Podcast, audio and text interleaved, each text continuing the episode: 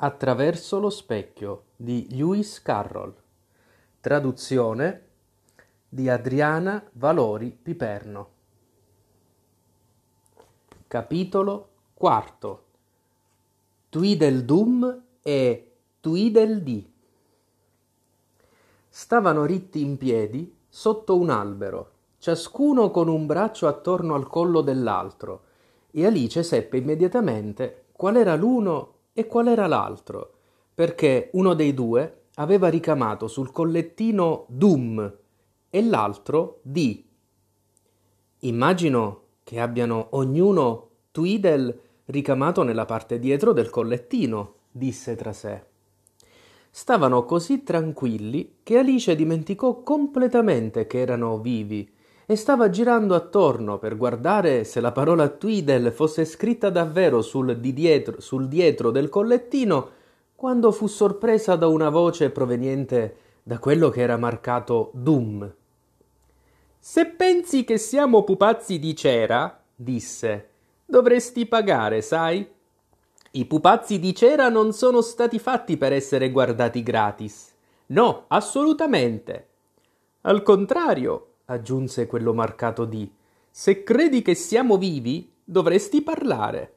Mi dispiace tanto, fu tutto quello che Alice riuscì a dire, perché le parole della vecchia canzoncina cominciarono a echeggiarle nella testa come il tintinnio di una campana, e a stento riuscì a trattenersi dal ripeterle. Tweedledum con Tweedledee, forte forte giaduella, che una grossa raganella gli avea rotto l'altro dì. Di guerrieri tanto forti a calmar l'ardore fiero scende tosto un corvo nero, di paura restan morti.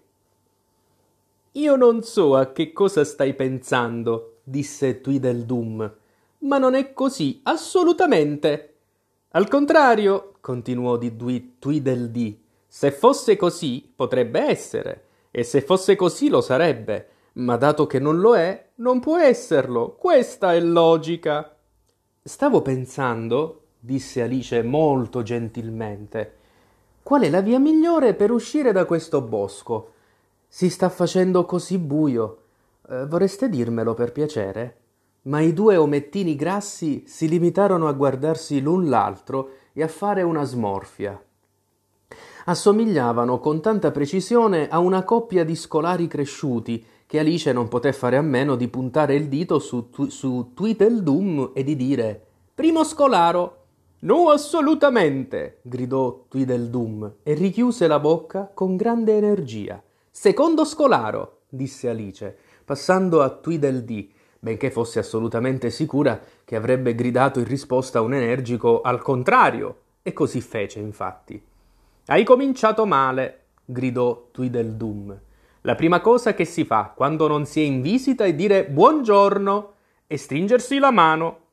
E qui i due fratelli si diedero reciprocamente una stretta di mano, poi tesero le due mani libere per stringerla a lei. Alice non voleva stringere la mano prima all'uno che all'altro, per timore di offendere, così scelse quello che le parve il miglior modo di superare quella difficoltà e prese contemporaneamente la mano di tutti e due e un attimo dopo stavano facendo il girotondo tutti e tre. Sembrava una cosa del tutto naturale, se ne ricordò dopo, e non fu neppure sorpresa di sentir suonare la musica. Sembrava che venisse dall'albero sotto il quale stavano ballando e proveniva, per quanto poté capire Alice, dai rami che si strofinavano l'uno contro l'altro come un archetto e un violino. Ma era una cosa proprio buffa disse in seguito Alice nel raccontare a sua sorella tutta la storia. Trovarmi lì a cantare Giro, giro tondo. Non so quando avessi cominciato, ma in un certo modo mi sembrava di averlo cantato per tanto tempo. Gli altri due ballerini erano grassi e ben presto rimasero senza fiato. Quanti Quattro giri completi e abbastanza per un ballo, sbuffò Tweedledum, e tutti e due smisero di girare improvvisamente come avevano cominciato. La musica si fermò nello stesso istante. Poi lasciarono andare le mani di Alice e rimasero lì, ritti a guardarla per un po' di tempo. Fu una pausa piuttosto imbarazzante, perché Alice non sapeva come avviare una conversazione con gente con la quale aveva fatto il girotondo fino ad allora. Non sarà più il caso di dire buongiorno adesso, pensava tra sé la bambina. Mi sembra che ormai abbiamo passato il momento adatto. Spero non siate troppo stanchi, chiese alla fine.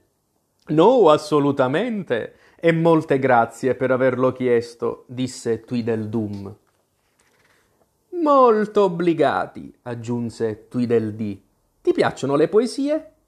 Sì, moltissimo, alcune poesie, rispose Alice in tono dubbioso. Vorresti dirmi qual è la strada che conduce fuori del bosco? Quale le debbo recitare? disse Tweedledee, guardando Tweedledum con grandi occhi spalancati e solenni, senza fare attenzione alla domanda di Alice. La più lunga è il tricheco e il carpentiere, ribatté Tweedledum, dando a suo fratello un affettuoso abbraccio. Tweedledee cominciò immediatamente.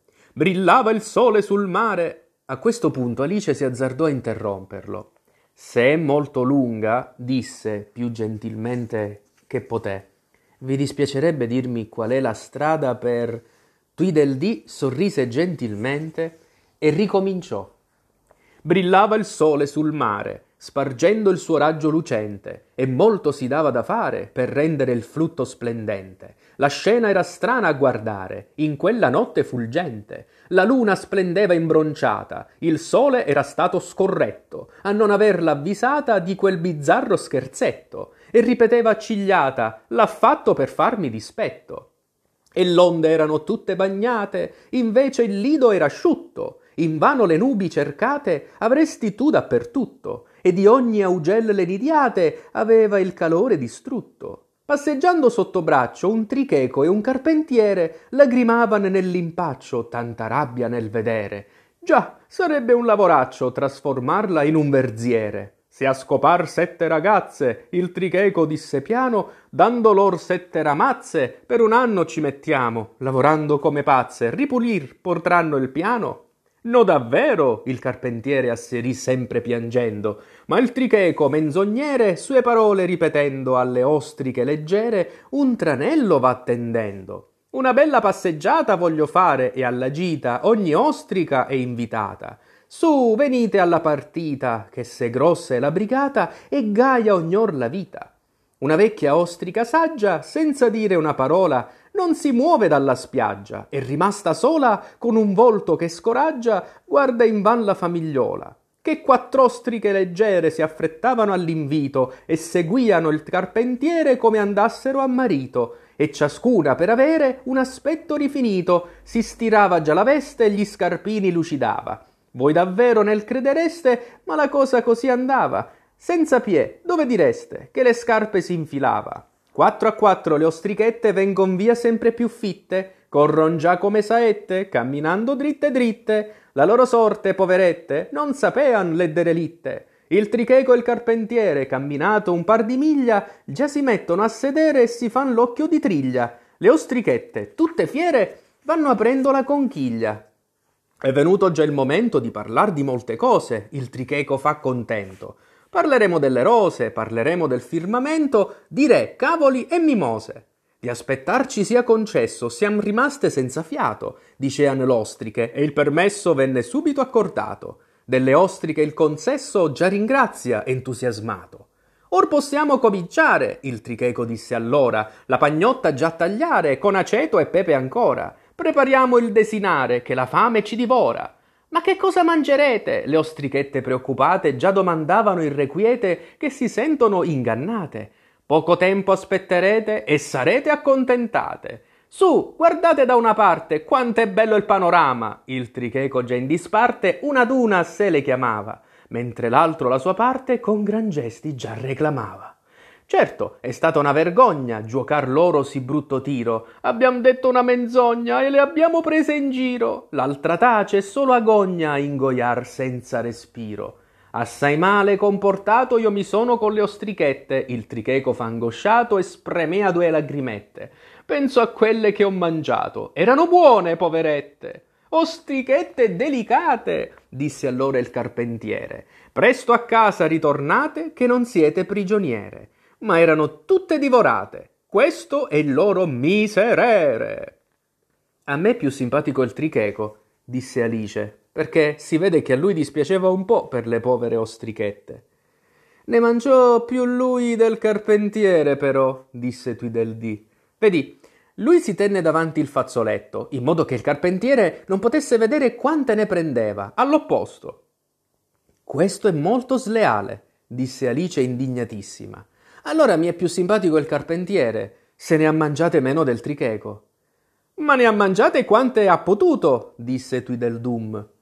Questo era piuttosto imbarazzante. Dopo una sosta, Alice incominciò. Beh, erano tutti e due molto antipatici. Qui si fermò piuttosto spaventata, nell'udire qualcosa che parve al suo orecchio molto simile a una grossa lomo- locomotiva nel bosco vicino, ma ebbe paura perché pensò che molto probabilmente era una bestia feroce. Ci sono dei leoni o delle tigri qua intorno? chiese timidamente. È soltanto il re nero che russa, disse Tweedledee. Vieni a vederlo, gridarono i fratelli, e presa per mano Alice la condussero dove il re stava dormendo. Non è uno spettacolo carino? chiese Tweedledum. Onestamente Alice non si sentiva dello stesso parere. Il re portava un lungo berretto da notte nero col fiocco e giaceva rannicchiato in una posizione stranissima, russando forte. Russerà fino a farsi saltar via la testa, osservò Tweedledum. Ho paura che prenderà freddo stando così sdraiato sull'erba umida, disse Alice, che era una bambina molto giudiziosa. Sta sognando adesso, disse Tweedledee. E che cosa credi che stia sognando? Alice disse: Nessuno può saperlo. Diamine, sta sognando di te, esclamò Tweedledee e batté le mani trionfante. E se smettesse di sognare te, dove credi che saresti tu? Dove sono ora, naturalmente, disse Alice. Niente affatto, ribatté con disprezzo Tweedledee. Non saresti da nessuna parte. Diamine, tu sei solo una specie di personaggio nel suo sogno. Se quel re là dovesse svegliarsi, aggiunse Tweedledum, tu spariresti, bang, proprio come una candela. Niente affatto! esclamò Alice indignata. E poi, se io sono soltanto una specie di personaggio del suo sogno, che cosa siete voi? Mi piacerebbe sapere. Idem, disse Tweedledum. Idem, idem! strillò Tweedledee. Strillò così forte che Alice non poté fare a meno di dire ho paura che lo sveglierete se fate tanto rumore. Beh, è proprio inutile che tu parli di svegliarlo, disse Tweedledum dato che tu sei solo uno dei personaggi del suo sogno. Sai benissimo che non sei vera. Sono vera, affermò Alice e si mise a piangere. Non diventerai più vera neanche un pochino col piangere, osservò Tweedledee. Non c'è niente da piangere. Se non fossi vera, disse Alice, mezzo ridendo, tra le lacrime, perché tutta quella storia era talmente ridicola, non potrei piangere. Spero che tu non penserai che siano vere lacrime, interruppe Tweedledum in tono sprezzante. So che stanno dicendo un mucchio di sciocchezze, rifletté Alice tra sé, sicché è proprio sciocco piangere per questo. Così si asciugò le lacrime e seguitò più allegramente che poté. Ad ogni modo, io farei meglio ad uscire dal bosco perché veramente si sta facendo molto buio. Credete che pioverà? Tweedledum aprì un grande ombrello sulla propria testa e su quella del fratello, e alzando gli occhi ci guardò dentro. No, non credo, disse. Almeno non qua sotto. No, assolutamente. Ma può piovere fuori. Sì che può, se lo preferisce, disse Tweedledee. Noi non abbiamo obiezioni, all'opposto. Che egoisti, pensò Alice, ed era proprio sul punto di dire buonasera e di andarsene quando Tweedledum balzò fuori dall'ombrello e l'afferrò per il polso. Vedi quello? disse con voce rotta dall'emozione tutto d'un tratto i suoi occhi divennero grandi e gialli, mentre indicava con un dito tremante una piccola cosa bianca che giaceva in terra sotto l'albero. È solo un sonaglio, un sonaglino, disse Alice, dopo aver esaminato accuratamente la piccola cosa bianca. Non è un serpente a sonagli, sai? aggiunse con grande premura, pensando che fosse spaventato. È solo una vecchia raganella, vecchia e rotta. Lo sapevo! gridò Tweedledum, cominciando a battere i piedi e a strapparsi i capelli. È danneggiata, naturalmente. Qui lanciò un'occhiata a Tweedledee, che immediatamente si mise a sedere per terra e cercò di nascondersi sotto l'ombrello. Alice gli mise una mano sul braccio e disse, cercando di confortarlo, Non c'è bisogno che tu te la prenda tanto per una raganella vecchia. Ma non è vecchia, strillò Tweedledum, più infuriato che mai. È nuova, ti dico, l'ho comperata ieri, la mia bella raganella nuova. E la sua voce si elevò in uno strillo acutissimo. Per tutto quel tempo Tweedledee aveva fatto del suo meglio per richiudere l'ombrello, restandoci dentro. Operazione talmente straordinaria da compiere che distolse completamente l'attenzione di Alice dal suo adirato fratello. Ma non ci riuscì assolutamente e la faccenda terminò con un bel ruzzolone, mentre il poveretto rimase arrotolato nell'ombrello, da cui usciva solo la testa. E il resto, e lì restò, aprendo e chiudendo la bocca e i grandi occhi. E ha più l'aria di un pesce che di qualsiasi altra cosa, pensò Alice. Naturalmente sei d'accordo che tra noi deve esserci uno scontro? chiese Tweedledum in tono più calmo. Immagino di sì, rispose l'altro di cattivo umore mentre sbucava fuori dall'ombrello. Solo lei dovrebbe aiutarci ad attrezzarci in modo adatto, sai? Poi i due fratelli se ne andarono per mano nel bosco e ritornarono in un attimo con le braccia cariche di roba, come guanciali, coperte, tappeti, copripiatti e secchi da carbone. Spero tu sia brava ad appuntare e a legare, osservò Tweedledum. Tutte queste cose dobbiamo mettercele adesso, anzi addosso, in un modo o nell'altro. Alice disse in seguito che non aveva mai visto fare tanta confusione in vita sua, il modo in cui quei due si agitavano e il da fare che le davano a stringere legacci e ad allacciare bottoni. Davvero sembrano proprio dei fagotti di stracci vecchi quando saranno pronti, si disse, mentre arrotolava un guanciale attorno al collo di Tweedledee. Perché non gli si potesse tagliare la testa? disse lui. Sai, aggiunse con grande serietà, è una delle cose più gravi che possano capitare in uno scontro, che ti taglino la testa. Alice rise forte, ma fece in modo di tramutare la risata in uno scoppio di tosse, per timore di urtare la sua sensibilità. Sembro molto pallido? chiese Tweedledum, avvicinandosi per farsi legare l'elmetto. Lui lo chiamava elmetto, benché in realtà somigliasse molto più a un tegame. Beh, sì, un pochino, ammise gentilmente Alice. Io sono molto valoroso in generale, proseguì lui a voce bassa, solo che oggi capita che ho mal di testa. E io ho mal di denti, disse Tweedledee, che aveva afferrato al volo l'osservazione bisbigliata da Tweedledum. Sto molto peggio di te. Allora fareste meglio a non combattere oggi, osservò Alice, pensando che quella era un'ottima occasione per fare la pace. Dobbiamo combattere un pochino, ma a me non importa che sia per molto tempo, disse Tweedledum. Che ora è adesso? Tweedledee guardò il suo orologio e disse Le quattro e mezzo. Combattiamo fino alle sei e poi andiamo a cena, disse Tweedledum. Benissimo, disse l'altro, un po' triste. E lei. e lei potrà stare a guardarci? Solo faresti meglio a non venire molto vicino? aggiunse. Generalmente io colpisco tutto quello che vedo, quando sono davvero infervorato. E io colpisco tutto ciò che ho a portata di mano, gridò Tweedledum. Che lo veda o no? Alice si mise a ridere. Devi colpire molto spesso gli alberi, credo, disse. Tweedledum si guardò attorno con un sorriso soddisfatto. Non credo che ci sarà ancora un albero in piedi, disse. Per un bel, quart- per un bel tratto qui intorno, quando avremo finito. E tutto questo per una raganella, esclamò Alice, sperando ancora che si vergognassero un po' di combattere per una simile sciocchezza. Non mi sarebbe importato tanto, disse Tweedledum, se non fosse stata una raganella nuova. Vorrei proprio che venisse il corvo nero, pensò Alice. C'è una spada sola, sai? disse Tweedledum a suo fratello. Ma tu puoi prendere l'ombrello, è proprio altrettanto appuntito. Soltanto dobbiamo cominciare presto. Si sta facendo buio a più non posso. E anche di più, aggiunse Tweedledee.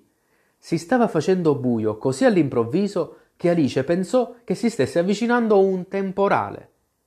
Che nuvolone nero! disse. E come viene svelto! Diamine, sembra proprio che abbia le ali. È il corvo! esclamò Tweedledum con voce acuta e piena di spavento. E i due fratelli se la diedero a gambe e furono fuori di vista in un attimo. Alice corse un po' per il bosco, poi si fermò sotto un grande albero. Non può assolutamente raggiungermi qui, pensò. È decisamente troppo grande per infilarsi tra questi alberi. Ma vorrei che non sbattesse le ali in quel modo. Crea proprio una specie di uragano nel bosco Ecco che ha portato via lo scialle a qualcuno.